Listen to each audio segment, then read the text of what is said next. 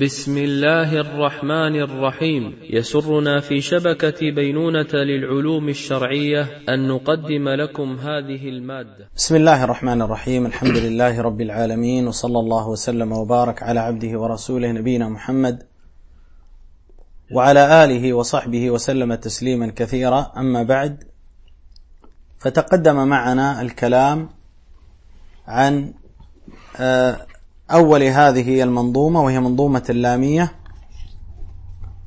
وابتدأ المصنف رحمه الله هذه المنظومة بالنصيحة الجادة في أمر اعتزال الملهيات وترك التذكر لأيام الصبا ونحو ذلك والبعد عن كل ما يشين طالب العلم أو ينقص من مروءته وأوصاه كذلك بتقوى الله جل وعلا وأن هذه التقوى ما جاورت قلب امرئ إلا وصل ثم أوصاه كذلك بالحرص على أمر الشرع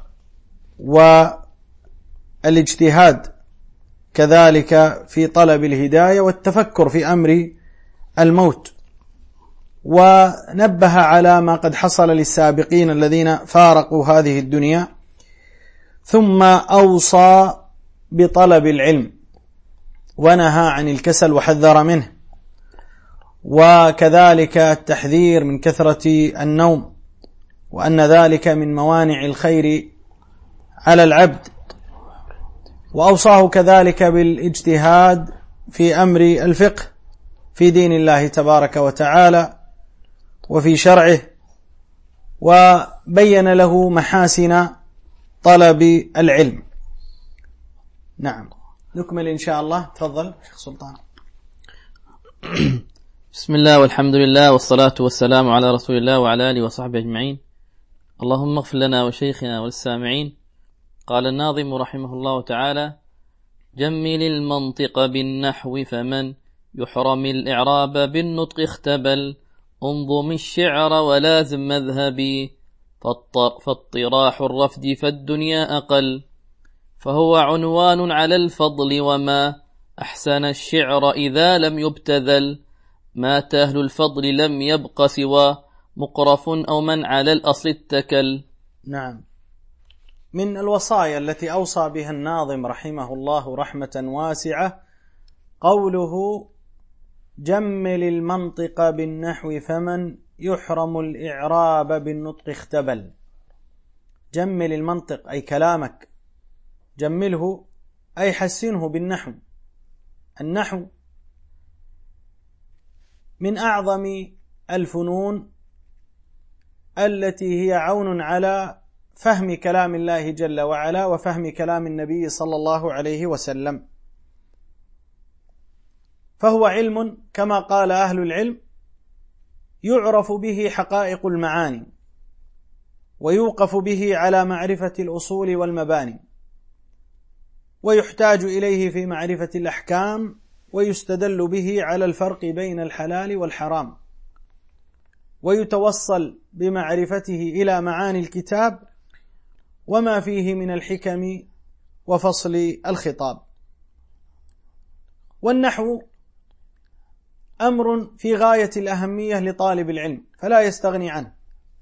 كان بعض مشايخنا يقول طالب العلم له جناحان فجناح هو علوم اللغة العربية والجناح الآخر بقية الفنون ولا يمكن لطالب العلم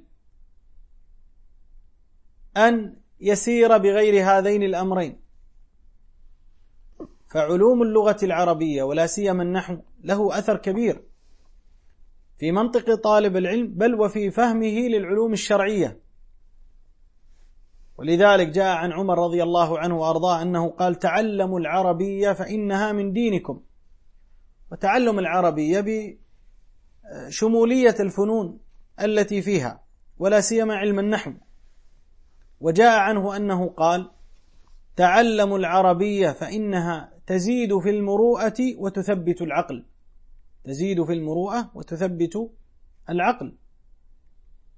وقد ورد عن ابن عمر رضي الله عنهما أنه كان يضرب ولده على اللحن كان يضرب ولده على اللحن يعني إذا لحن في كلامه. اللحن هو الخطأ في الإعراب. أن ينصب المرفوع أو أن يرفع المكسور أو نحو ذلك. فلا بد للمسلم عموما من النحو ولا سيما طالب العلم. ولذلك جاء عن الشعبي عامر بن شراحيل رحمه الله رحمة واسعة أنه قال النحو في العلم كالملح في الطعام لا يستغنى عنه. النحو في العلم كالملح في الطعام لا يستغنى عنه. وقبيح بطالب العلم أن يلحن في كلامه ولا سيما اللحن الجلي الظاهر. هذا لا يليق بطالب العلم. ولذلك جاء عن آه، عبد الله عن عبد الله بن المبارك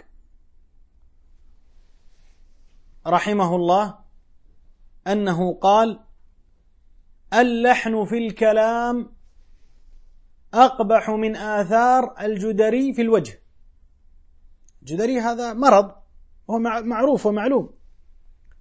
إذا أصيب به الوجه أو الجسم أحدث من التشوهات. فيقول اللحن في الكلام أقبح من الجدري في الوجه. فلا ينبغي لطالب العلم أن يهمل حظه من هذا العلم. يفهم به كلام الله جل وعلا وكلام النبي صلى الله عليه وسلم. فيقول هنا الناظم رحمه الله جمل المنطق بالنحو فمن؟ يحرم الإعراب بالنطق اختبل. يعني يصير كلامه كلام غير موزون كلام ضعيف. يدل على على عجمة. لا تليق بطالب العلم. ولذلك مما يذكر فيما أذكر عن الفراء أنه سبب طلبه للنحو حتى صار إماما فيه أنه زار رجلا من مشايخه ففتحت له الباب ابنة الشيخ. فقال لها أين أبيك؟ الصواب ماذا أن يقول؟ ها شيخ سلطان. أين أبوك؟ قالت أي قال لها أين أبيك؟ فقالت يا أبت أعجمي في الباب. أعجمي في الباب. فيقول الناظم فمن يحرم الإعراب بالنطق اختبل. ولذلك قيل النحو زين للفتى يكرمه حيث أتى. من لم يكن يحسنه فحقه أن يسكت. لأن آه، المتكلم بالإعراب يضع الكلمة في موضعها الصحيح بينما الذي لا يعرف النحو فإن في كلامه من فهم المعاني الخاطئة الشيء الكثير. ولذلك لا يليق لا بطالب العلم ولا بغيره ولا سيما من يتصدر الخطاب سواء في الإعلام أو في غيره أن يكون جاهلا بهذا الفن. ثم أيضا يوصي بأمر آخر ويقول انظم الشعر ولازم مذهبي فاطراح الرفض في الدنيا أقل. انظم الشعر ولازم مذهبي فاطراح الرفض في الدنيا أقل أو في الدنيا أقل. طيب هنا يوصي أيضا طالب العلم أن يكون له نصيب من الشعر. الشعر يقول ولازم مذهبي يعني كونه يكتب الشعر وكما تقدم معنا أن عنده منظومات بعض أبياتها بالآلاف. فيقول رحمه الله انظم الشعر. الشعر كلام كما يقال حسنه حسن وقبيحه قبيح. وكان النبي صلى الله عليه وسلم يحث الشاعر الصحابي الجليل حسان بن ثابت يقول أهجهم وروح القدس معك. وعموم العناية بالأدب وبالشعر لها نفع كبير لطالب العلم. فإن الأدب والشعر يرققا الطبع. وهما سبيل إلى فصاحة اللسان وإلى حسن المحاضرة يعني الكلام. ومن يعتني بالشعر محبوب في المجالس. والأنس به قريب لما عنده من البيان والفصاحة وأفضل ما يكون الشعر كما سيأتي في وصية الناظم رحمه الله ما لم يبتذل أي ما يكون فيه المعاني النافعة وليس المعاني السيئة. ولا يعني هذا الأمر أن يشتغل طالب العلم بالشعر دائما وعلى كل حال. فالله جل وعلا قال عن نبيه وما علمناه الشعر وما ينبغي له. ولكن يأخذ منه بقدر ما ينفعه في أمر دينه وبما يكون فيه من الأدب له ومن حسن السلوك.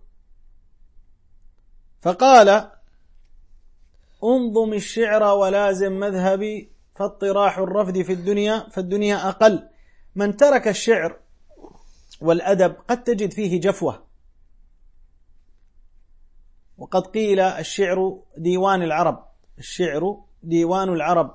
ما معنى ديوان العرب؟ يعني كتبوا فيه تاريخهم وأحوالهم. ومن المهم لطالب العلم في الشعر أن يعتني بأمرين. الأمر الأول أن يعتني بحفظ المنظومات العلمية التي تعينه على ضبط العلوم سواء في باب الاعتقاد أو في باب الفقه أو في أصول الفقه أو في أصول التفسير أو في أصول الحديث أو نحو ذلك. فيحفظ من المنظومات ما يكون عونا له على ضبط العلوم وعلى ضبط التقاسيم وعلى الحصر. ولا سيما في أول الطلب. لأن العلم كثير. وهذه المنظومات تيسر لطالب العلم. ضبط التقاسيم وضبط الفروق وضبط آه، التعاريف ونحو ذلك. الأمر الثاني الذي يعتني به طالب العلم أن يحرص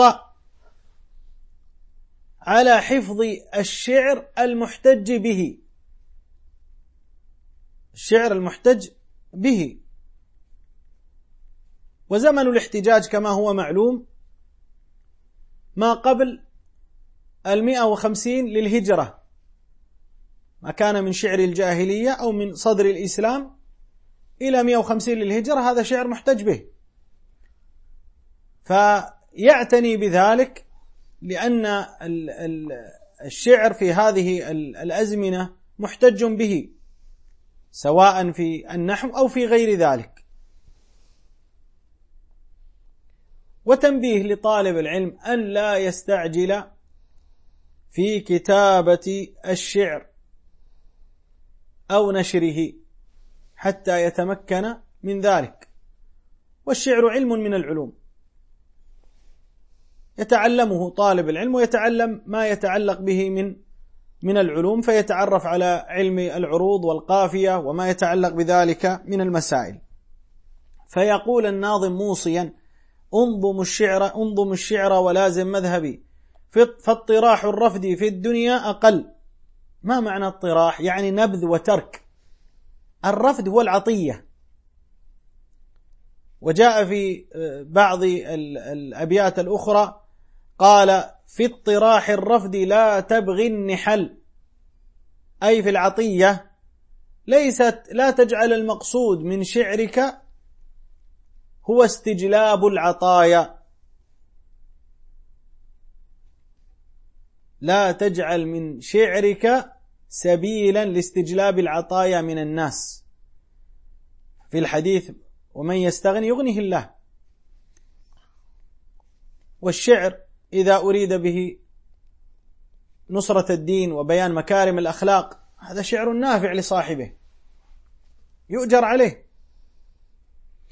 ثم قال فهو عنوان على الفضل وما أحسن الشعر إذا لم يبتذل.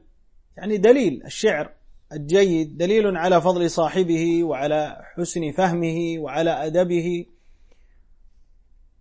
وقوله أحسن الشعر أو أحسن وما أحسن الشعر إذا لم يبتذل يعني إذا كان إن لم يكن وضيعا سيئا بل كان يتضمن المعاني العظيمة. وتأملوا في شعر آه، الصحابة في شعر حسان. بل وحتى في بعض أشعار أهل الجاهلية التي فيها من حسن الدعوة إلى حسن الأخلاق وإلى مكارم الصفات وإلى نحو ذلك. ثم قال مات أهل الفضل لم يبق سوى مقرف أو من على الأصل اتكل. يعني مات أهل الفضل أي من السلف الذين كانوا أهل علم وإيمان وأخلاق. قال لم يبق سوى مقرف أي دني دني يعني صاحب خلق سيء. أو من على الأصل اتكل. من على الأصل اتكل يعني على أصله. ولكن يقال لا يزال في الناس خير. لا يزال في الناس خير. فيحرص المؤمن وطالب العلم خاصة على أن يقدم لنفسه ما ينفعه لا أن يتكل على أصله.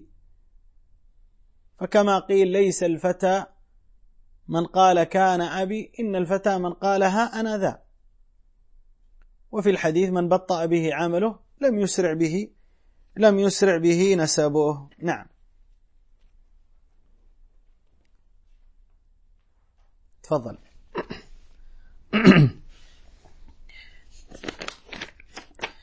أنا لا أختار تقبيل يد قطعها أجمل من تلك القبل. إن جزتني عن مديح صرت في رقها أو لا فيكفيني الخجل. ملك كسرى تغني عنه كسرة وعن البحر اجتزاء بالوشل. أعذب الألفاظ قولي لك خذ وأمر اللفظ نطقي بلعل. اعتبر نحن قسمنا بينهم تلقه حقا وبالحق نزل. ليس ما يحوي الفتى من عزمه لا ولا ما فات يوما بالكسل. نعم. بعد ذلك يقول بعد أن تكلم أن الشعر لا تطلب به العطايا فيتحدث عن نفسه ويقول أنا لا أختار تقبيل يد قطعها أجمل من تلك القبل. أنا لا أختار تقبيل يد ما, ما هذه اليد؟ هذه اليد يد, يد الظالم. يد المعتدي آه الذي لا يستحق الثناء أو لا يستحق الشكر. فهذا لا تقدم له شيء لا من القصائد ولا من المديح ولا من النثر ولا من نحو ذلك. فيقول أنا لا أختار تقبيل يد قطعها أجمل من تلك القبل. الأفضل أن هذه اليد تقطع وقد يكون هذا المقصود به يعني القطع الحسي. هذا بإقامة الحد عليه إن كان مستحقا لذلك.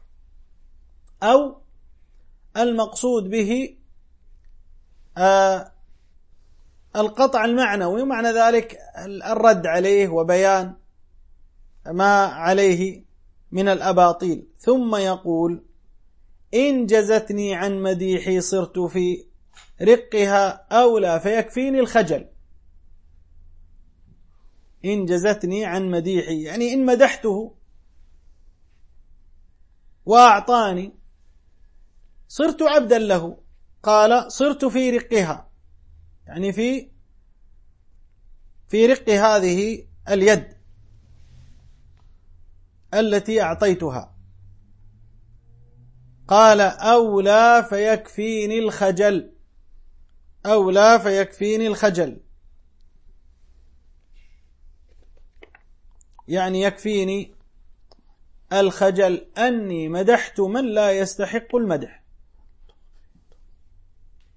لماذا؟ لأن باب التزكية باب عظيم وهي شهادة. تزكي إنسان بأنه وتثني عليه بأنه على خير وأنه على فضل وهو لا يستحق ذلك هذه شهادة تسأل عنها بين يدي الله جل وعلا. ولذلك لا ينبغي للإنسان ولا سيما لأهل العلم أن يتهاونوا أو يتساهلوا في موضوع التزكيات وإضفاء الألقاب. على من لا يستحق أو من يجهلون حاله. هذه شهادة عظيمة. تقال فلان تقول فلان ثقة فلان على خير فلان على فضل. هذا يحتاج إلى يحتاج إلى علم وهي أمانة. خاصة إذا كانت هذه التزكية أو هذا الثناء له أثر في على أخذ أو في أخذ العلم عنه أو نحو ذلك. فقال إن جزتني عن مديحي صرت في رقها أولى فيكفيني الخجل. ثم بين أن الأمر أيسر من ذلك. فقال ملك كسرى تغني عنه كسرة وعن البحر اجتزاء بالوشل. ملك كسرى. كسرى ملكه كان عظيما. فقال هذا الملك العظيم تغني عنه كسرة. كسرة هي قطعة الخبز. هي قطعة الخبز.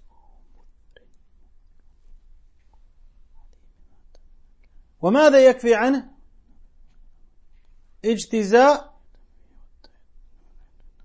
بالوشل يعني الاكتفاء. بالوشل ما هو الوشل؟ هو المطر القليل أو الماء القليل. الظمآن يكفيه القليل من الماء. فيقول ملك كسرى هذا كله. إذا الإنسان أكل كسرة خبز وأخذ شيئا من الماء أغناه عن هذا البحر وأغناه عن ملك عن ملك كسرى. ثم يعلم طالب العلم أن الزهد في الدنيا ليس منقصة بل هو رفعة لصاحبه. وما هو الزهد في الدنيا؟ قال أهل العلم هو إيثار الآخرة. الزهد في الدنيا هو إيثار الآخرة. والاكتفاء بالحلال. الاكتفاء بالحلال وبما يعين على طاعة الله سبحانه وتعالى. ليس معنى الزهد ترك الدنيا. لابد أن نعلم هذا لأن هناك مفاهيم خاطئة. ليس معنى الزهد ترك الدنيا أو ترك الاكتساب بها أو بلبس الغليظ والخشن من الثياب وأعلى مراتب الزهد. كما جاء عن الإمام أحمد رحمه الله أعلى مراتب الزهد هو ترك ما يشغل عن الله. ترك ما يشغل عن الله. قد يكون الإنسان عنده المال الكثير. إذا ما أشغله هذا عن الله بل تفرغ وأدى الواجبات وقام بالحقوق وترك المحرمات فهو زاهد. وفي الحديث ازهد في الدنيا يحبك الله. وازهد فيما في أيدي الناس يحبوك. ثم أيضا يوصي رحمه الله بقوله أعذب الألفاظ قولي لك خذ وأمر اللفظ نطقي بلعل. أفضل أعذب الألفاظ قولي لك خذ يعطي. ولذلك جاء في الحديث اليد العليا خير من اليد السفلى. يد المعطي خير من يد الآخذ. وفي الحديث وعز المؤمن استغناؤه عن الناس. وعز المؤمن استغناؤه عن الناس. فيقول أعذب الألفاظ قولي لك خذ أنني أكون متصدق. معطي. وأمر اللفظ يعني من المرارة. إذا تحدثت بلفظ لعل. ما المقصود بلعل؟ المقصود بلعل يعني التردد. إما التردد في العطاء أو التردد في الوعود. لعلي أفعل لك كذا لعلي أعطيك كذا لعلي أقوم بكذا. ونحو ذلك. ثم يقول وهو يوصي طالب العلم يقول اعتبر نحن قسمنا بينهم تلقه حقا وبالحق نزل. اعتبر نحن قسمنا بينهم. يعني في قول الله جل وعلا نحن قسمنا بينهم. هذه اعتبر فيها. والاعتبار هو الاتعاظ. فإذا تأملت في هذه الآية وأن الله جل وعلا هو مقسم الأرزاق فكما قسم الأعمار والآجال وقسم الأخلاق قسم الأرزاق سبحانه وتعالى. فلا تموت نفس حتى تستوفي رزقها. فقال إذا تأملت في هذه الآية تلقه حقا وبالحق نزل. قول الله جل وعلا نحن قسمنا بينهم معيشتهم في الحياة الدنيا. ثم قال ليس ما يحوي الفتى من عزمه لا ولا ما فات يوما بالكسل. الأرزاق مقسومة. من الله جل وعلا. لا يأتي بها حرص حريص ولا ترد عن كسلان. لكن المطلوب من العبد أن يبذل السبب ويجعل هم الآخرة هو همه الأول. فالرزق مقسوم والعمر معلوم والمطلوب من العبد التوكل على الله جل وعلا. كم من حريص تفرغ للدنيا ولم يأته من الدنيا شيء. وكم من منشغل عنها مقبل على الآخرة جاءته الدنيا وهي راغمة. ويسر الله جل وعلا له سبل الأرزاق. فلا يظن الظان أنه سيأخذ أكثر مما قدر الله جل وعلا له.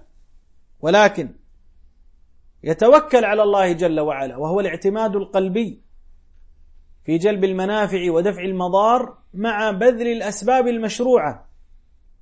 يحرص على بذل السبب والنبي صلى الله عليه وسلم يقول لو أنكم تتوكلون على الله حق توكله لرزقكم كما يرزق الطير تغدو خماصا وتروح بطانا.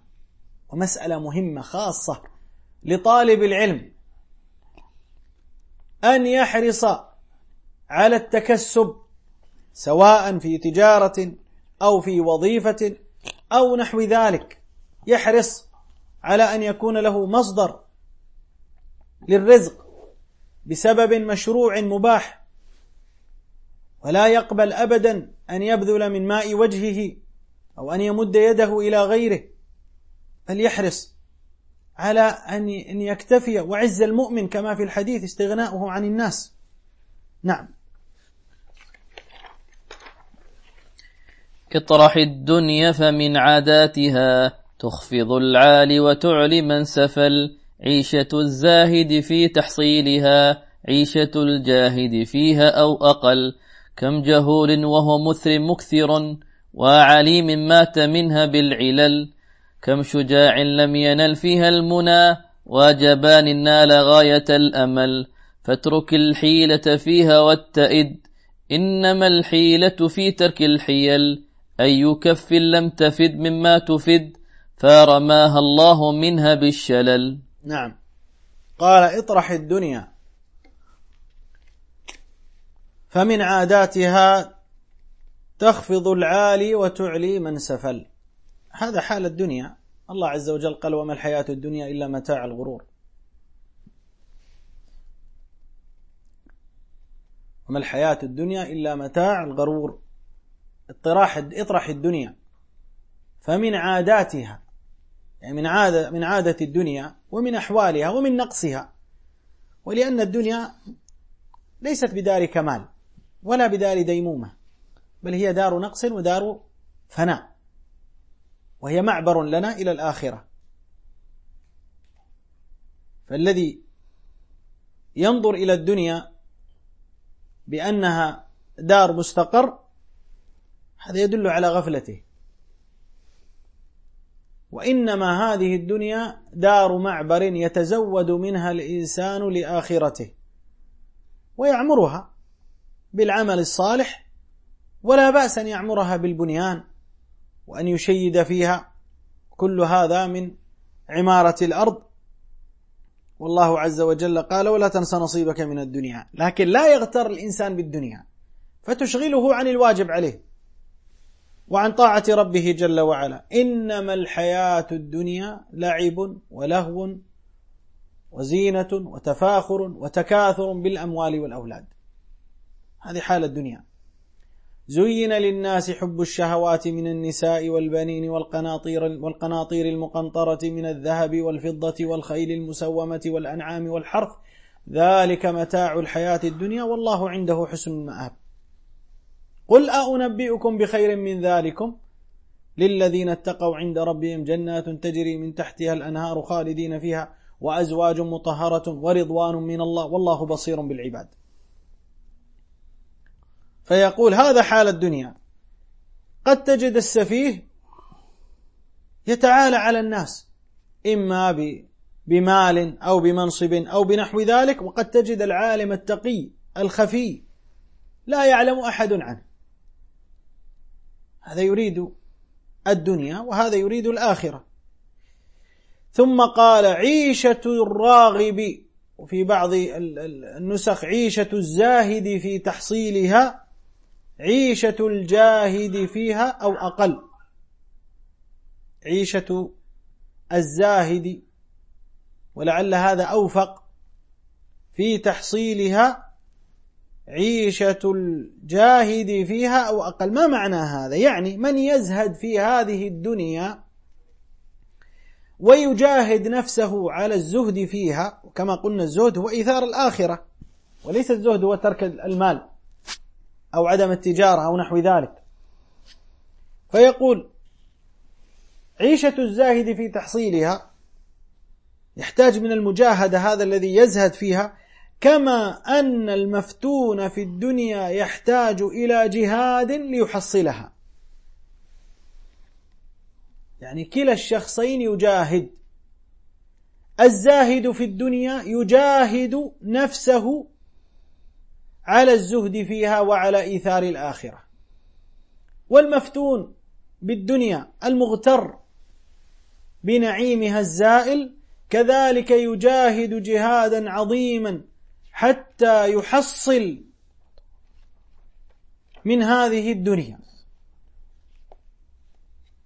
ما يعلم هو أنه إلى فناء. ثم يقول كم جهول وهو مثر مكثر وعليم مات منها بالعلل. كم جهول. وهو مثر مكثر وعليم مات منها بالعلل. هذا إكمال لحال الدنيا. فيقول هذه الدنيا كم من صاحب مال وهو جاهل. لم يحصل شيئا من العلوم. وكم من عالم فاضل من ذوي الفضل والمروءات ومن ذوي العلم والنفع مات بالفقر. قال وعليم مات منها بالعلل بالأمراض. لم يجد ما يعالج به نفسه وهذا حال الدنيا. ثم أيضا يبين أحوال الناس فيها ثم قال كم شجاع لم ينل فيها المنى. وجبان وجبان نال غايات الأمل. كم شجاع لم ينل فيها المنى وجبان نال غايات الأمل. المنى ما هو؟ ما يتأمله الإنسان ويتمناه. فيقول كم شجاع؟ مقدام. قوي الإرادة. لم ينل فيها ما يتمناه. وجبان نال غايات الأمل. هذا الجبان إما أخذ هذا المال من وراثة أو أمر يسره الله جل وعلا له. فقال وجبان نال غايات الأمل. لكن ما يتمناه الإنسان في هذه الدنيا؟ ما يتمناه الإنسان في هذه الدنيا على حالين. إما أن يتمنى أمرا ممكنا فهذا يبدو للسبب ومن أعظم الأسباب دعاء الله جل وعلا أن ييسر له المطلوب. في مال في وظيفة في علم في نحو ذلك. والحال الثاني أن يتمنى أمرا ممنوعا أو مستحيلا. فهذا الواجب عليه أن يرضى بما قسم الله جل وعلا له من الممكن الموجود وأن لا يعكر صفو حياته بالمفقود المعدوم الذي لا يمكن الوصول إليه. لا بد أن يكون عند الإنسان قناعة ثم قال فاترك الحيلة فيها واتئد. يعني اترك الحيلة في هذه الدنيا. ما الحيلة؟ الحيلة هي الحذق في تدبير الأمور. الحذق في تدبير الأمور. فيقول اترك الحيلة فيها واتئد. يعني تأنى. إنما الحيلة في ترك الحيل. إنما الحيلة في ترك الحيل البعض حتى يحصل على شيء من هذه الدنيا يتحايل على قرابته في أمر الميراث. يتحايل على شريكه في التجارة. يتحايل على مديره أو على مسؤوله في الوظيفة. يتحايل على صاحبه حتى يحصل منه على المال. فيقول الناظم وهو قد نصح وصدق في نصحه. إنما الحيلة في ترك الحيل. الحيلة أي الحذق الصحيح والفطن آه، المتفرس لحقيقة الدنيا الذي يترك الحيلة في هذه الدنيا. ويقابل الناس بالصدق ويتعامل في كسب هذه الدنيا بما أباحه الله جل وعلا له. لا بالحيل. فإن الله جل وعلا يعلم حال الإنسان ويعلم ما تكن الصدور وما يحتال به على الخلق. ثم يقول أي كف لم تفد مما تفد فرماها الله منها بالشلل. كل نفس كسبت من هذه الدنيا ولم تعطي غيرها. مما أعطاها الله جل وعلا.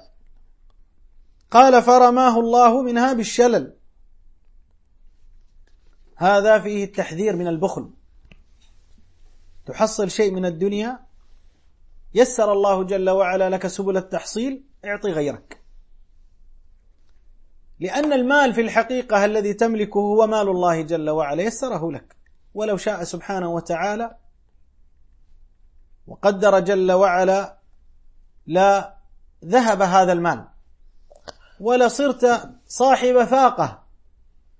فمن شكر الله جل وعلا في على ما أعطاك الله جل وعلا من المال أن تؤدي ما عليك من الحقوق والواجبات. فيحرص على أن يعطي غيره مما أعطاه الله. أولا يؤدي الواجب عليه. هو الأمر اللازم سواء من النفقات الواجبة أو من الزكوات. والأمر الآخر يحرص على النافلة في هذا الباب في الصدقات. فإن فيها الأجر العظيم. ويكفي حقيقة أن يتأمل المسلم قول النبي صلى الله عليه وسلم من تصدق من تصدق بصدقة من كسب طيب ولا يقبل الله إلا طيبا فإنه إنما يضعها في كف الرحمن. تأمل في هذا الحديث العظيم. إنما يضعها في كف الرحمن.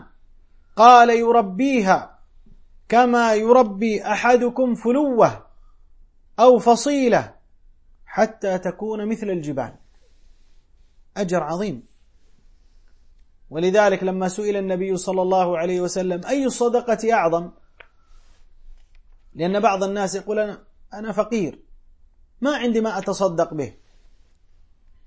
فالنبي عليه الصلاة والسلام لما سئل أي الصدقة أعظم؟ قال أن تصدق وأنت صحيح شحيح تخشى الفقر وتأمل الغنى. ولو بشيء يسير. ولو بشيء يسير. إذا كان عندك عشرة دراهم. أنفقت منها خمسة. فقد تصدقت بنصف مالك. وأنت بهذه الحال أعظم ممن عنده المليون ويتصدق بمائة ألف. لأنه إنما تصدق بماذا؟ بعشر ماله. وأنت تصدقت بنصف مالك. هذا أجر عظيم. وأشد البخل أن يبخل الإنسان على من يجب عليه النفقة عليهم. على والديه على أبنائه على زوجه. هذا من أشد البخل. ومن البخل كذلك أن يبخل على نفسه. هذا قد وصل في البخل غايته والبخل أمر ذميم. حتى جاء عن الإمام أحمد وعن يحيى بن معين أنهما قال لا نعرف رجلا صالحا بخيلا. لا نعرف رجلا صالحا بخيلا.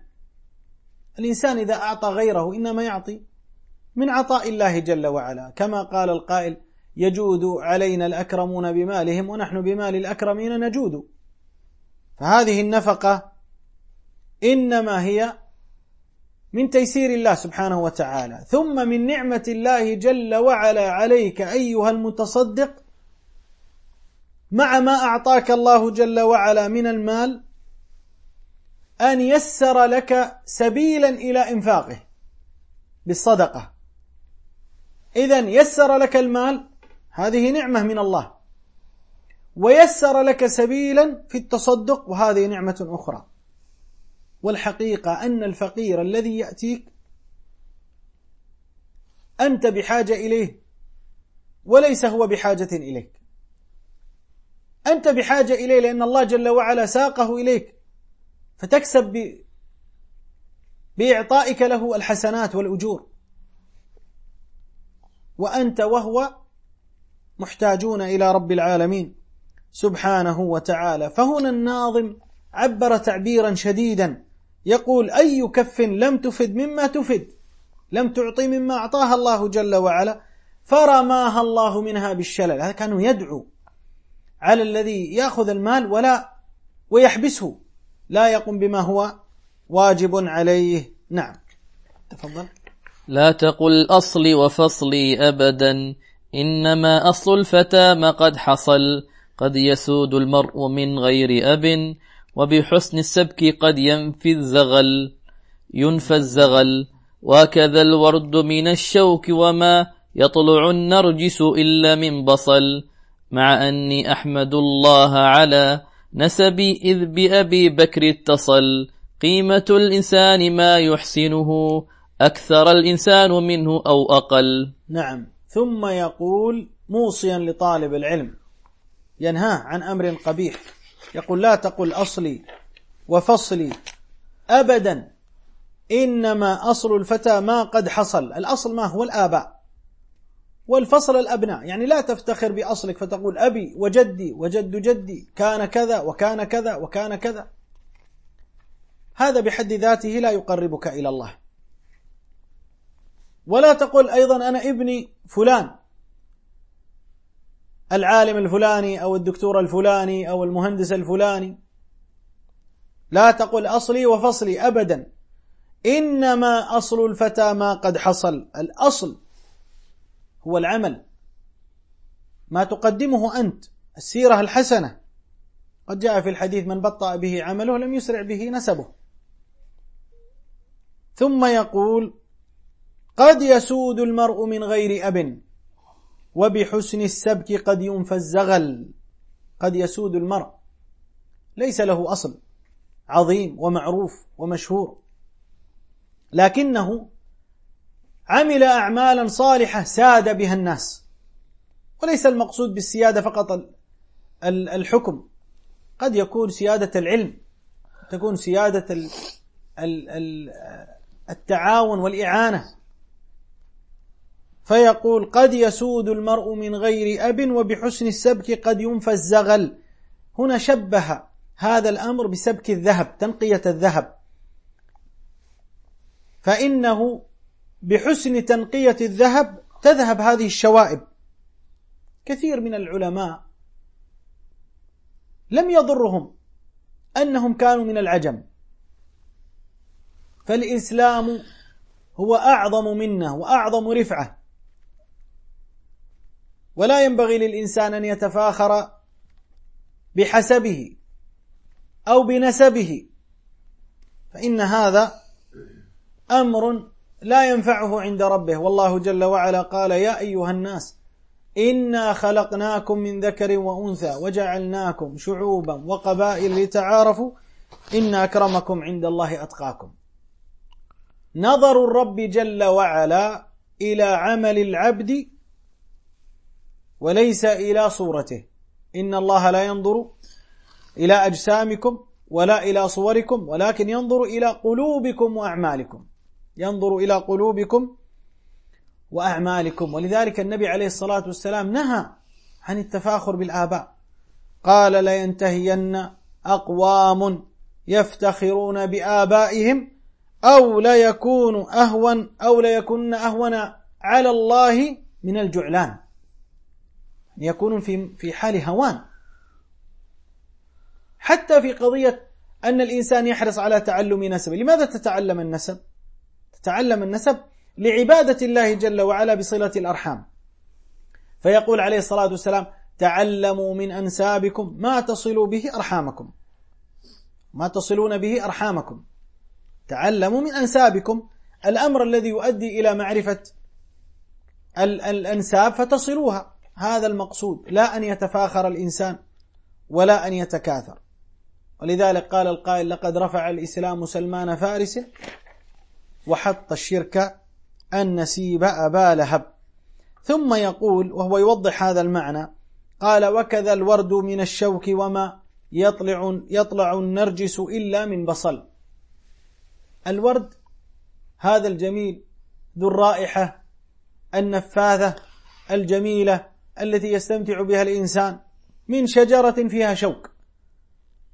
وما يضر الورد ولا يعاب بذلك حتى النرجس وهو نوع من ال ال الورد مشهور وجميل وله رائحة طيب الرائحة؟ فإنه ينبت من بين أوراق البصل. نقف على هذا إن شاء الله ونكمل في اللقاء القادم. أسأل الله جل وعلا للجميع التوفيق والسداد والهدى والرشاد وصلى الله على نبينا محمد وعلى آله وصحبه وسلم تسليما كثيرا والحمد لله رب العالمين. للاستماع إلى الدروس المباشرة والمسجلة والمزيد من الصوتيات يرجى زيارة شبكة بينونة للعلوم الشرعية على الرابط بينونة دوت نت وجزاكم الله خيرا.